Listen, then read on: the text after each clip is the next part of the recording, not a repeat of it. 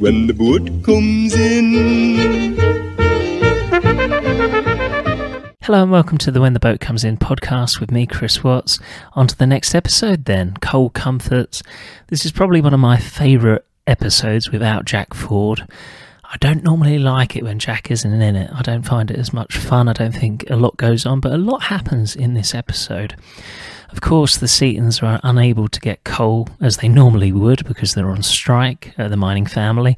So they decide to dig at home to get coal. Yeah. And it is a very humorous episode, isn't it? Of course, the other thing about it is that Billy wants to quit uh, university. He wants to become a politician instead of a doctor. Of course, his sister's really against this because he's she's paid all this money for him to go to uni, and they're trying to figure out how to get him back on side to become a doctor. And as Jessie's mum says, she says there's more than one way to skin a cat. And in the end, Bill basically says to him that as as a labourer, you're bloody useless and nobody would listen to you. But as a doctor, people would listen to you. And there's also the scene where Tom is growing leeks and these young kids nick the leeks, don't they? And then they make um, they make something with the leeks for them to eat because they're so starving. And to begin with, he goes around there and he has a go at them, but then actually he's like, "You can keep them. You can take the biggest ones," because he sees how bad they are. They he sees how low on nutrition they are and everything else. Your bands. Make a nice leek pudding, did you? What do you think you're doing? Oh, so it was leek broth, eh? And you know with what, missus? My best prize leaks. I'll beat the living daylights out of No, them. you're no. not. Out the way, missus. Somebody's got to teach him a lesson. Tom, look at the bands, man. Look at them. When did they last eat, missus? Yesterday, When yesterday? about dinner time. What did they have? End of a loaf bit of marge. See, man, Tom, they're starving. Now, forget it, man. Let's away home. Tell them to get back to the table, Henny. Come on, you out of that. Get on with it, and you up. I get paid for some washing tomorrow. They'll eat meat tomorrow. Some milk, missus. Get some milk down them. These bairns need calcium or they'll end up with rickets. she's doing the best she can, the mum, and she was like, "Oh, I would have told them off," but and then obviously they see how bad they are that they sort of let them off about it.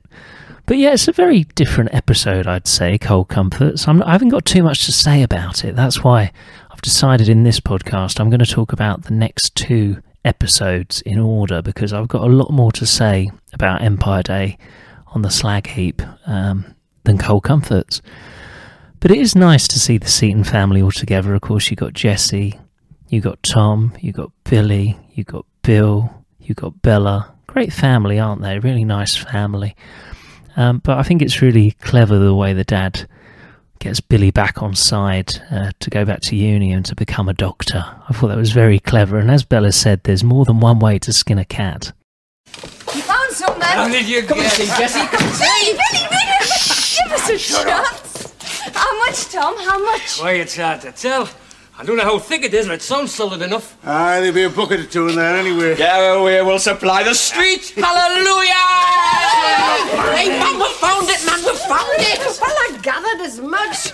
How soon can I have some for the fire, then? Why, it'll take half an hour for the first bucketful. Be quicker after that. Hey, maybe I could get a shot fire in and blast it out. Come a bit quicker then.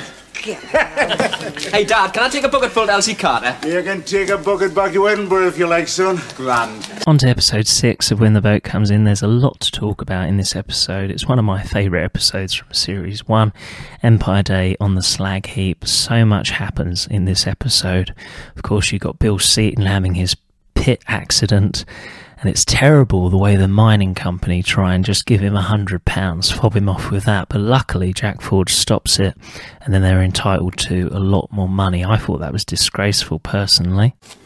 Your usual signature, Mr. Seaton, just here. You bloody ghoul. I beg your pardon. You heard me, I said ghoul, but vulture would be more like it. Who the Not hell are content you? with breaking his back, you want to eat up the rest of him as well. And you've got the nerve to call this a receipt. No further claims against the company. Adequate and sufficient compensation. Freely admit it was caused by my own error of judgment. You very near signed your life away, Mr. Seaton. Give him his money back. Jack, it's a hundred pounds. Give it back, Bella.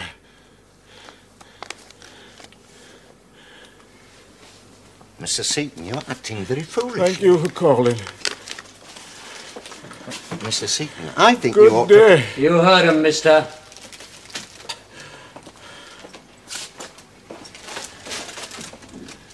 Never known you turn money down before, Jack Ford. Stinking hundred pounds for that. Well, they're paying all the hospital bills. 'Twas them got them this private room. So they bloody well should. Sorry, Mrs. Seaton, it was them put him in it. Now, you listen to me, Mr. Seaton. Don't you sign anything till you've talked to your area secretary. Right, Jack. And talk to him quick, and mind you tell him whose fault it was. You've got Mr. Ashdown making a proposal to Jessie Seaton. Yeah, very much a proposal. He asks for a hand in marriage, doesn't he? Which is very surprising, isn't it? Um, he's quite a lot older than her. Miss Seaton, I see from the school's records that you're 25 years old. I'm 43, but I've never had a day's illness in my life. I hold a second class honours degree in history from the University of London, and my current salary is £370 per annum. This I can offer you, together with respect, admiration, and, if I may say so, devotion. Miss Seaton, will you marry me? It's quite funny the way Bill thinks he's not a working man. Yeah, he calls him a Nancy, doesn't he, or something?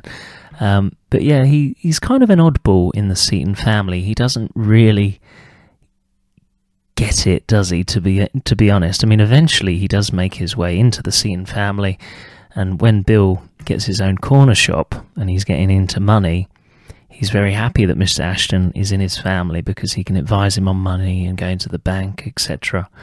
But to begin with, they're not really in favour of this. Of course, Jessie goes out with uh, Mr. Ashdown for a meal, three course meal, they're hours, and Bill doesn't believe that they've just been doing that for so long. And Jack comes over, and she isn't there. They had to make up some feeble excuse, didn't they, that there was a meeting at the school. And Bella says, uh, I don't think Jack would have fell for that, which is probably true. I can't imagine that he fell for that one. But then you got the bombshell in Empire Day on the Slag Heap. The bombshell is that uh, Matt Headley's sister, Dolly, is pregnant, and Jack's going to have to break the news to uh, Jessie Seaton. And this is one of the saddest scenes in the show, I think, when he tells her, when he says, I've got a girl into trouble.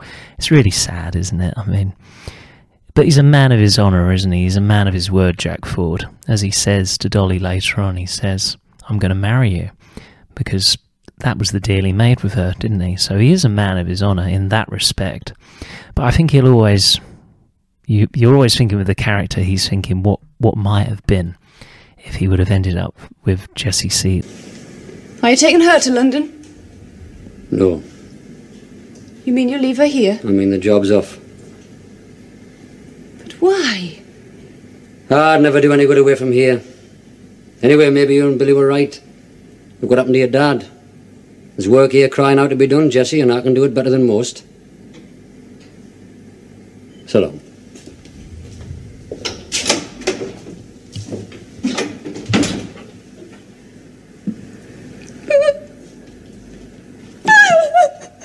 But the best part of the episode for me, or the worst part, I mean, there's a lot that happens in this episode, is when um, Bill has his pit accident. Yeah, at the coal coal pit. Yeah, it's very sad, isn't it? He he loses the ability to walk. He ends up, as he says, being a cripple. That's the way he described it back then of the era. And eventually, he runs a corner shop pretty reluctantly. But it's quite funny with Bill because to begin with, he doesn't want to run this corner shop. He says these people they just count their money all the time and oh it'd be awful and he ends up doing that which is quite funny but he ends up being very successful very um, more of a capitalist really if you're thinking of the era socialists and capitalists when he was a miner obviously he was more of a socialist but when he becomes a shopkeeper he's a capitalist because he's sort of enterprising isn't he and thinking about the money so that's very interesting as that develops later but at this stage he has he has the accident.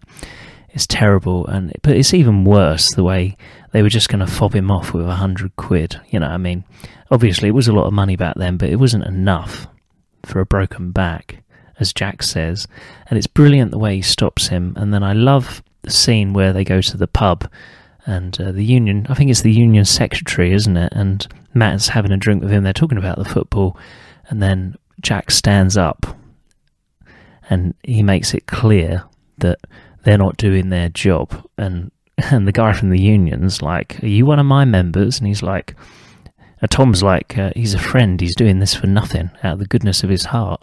I'm just saying to the lads here, what an awful thing to have happened. Could have been a lot worse, Mr. Crawford. Worse than a broken back? It could have been a broken back and a hundred quid compensation and not a penny more. A hundred quid? Are you sure? I was there when it was offered.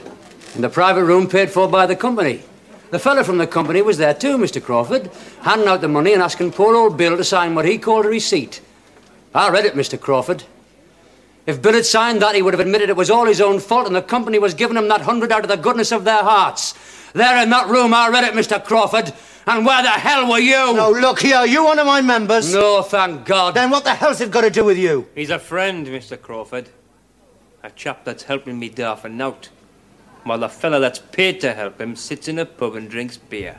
Also, during the Empire Day at the school, they hear this horn, which means uh, they're going back to work, the miners. Um, Jessie thinks that they've won, but as it transpires, her dad tells her that no, they didn't win. They're taking back the same starvation wages, as they call it, that they had so many weeks or, or months ago.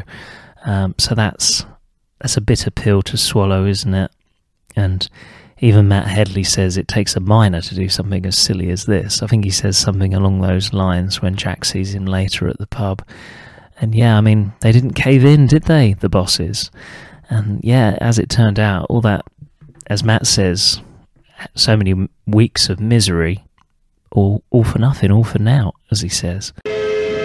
Why on earth should that thing go off at this hour? Does anyone know? The strike. Well, It must be over. We must have won. How much you get? Nout. Gave us nout. Same wages we struck against eight weeks ago. I'm Bloody lucky to get that. Near the boss's talk. Eight weeks of misery and all for nout. In the next episode of When the Boat Comes In, we'll be speaking about a first time for everything, and then we'll be moving on to Paddy Boyle's Discharge, which is one of my favourite episodes. I think it's fantastic. But yeah, I hope you've been enjoying the podcast. It's a lot of fun putting them together, so subscribe on YouTube, find me on iTunes, When the Boat Comes In podcast, also on Amazon Music, and on Spotify. Thanks for listening. Thanks for watching. When the boat comes in.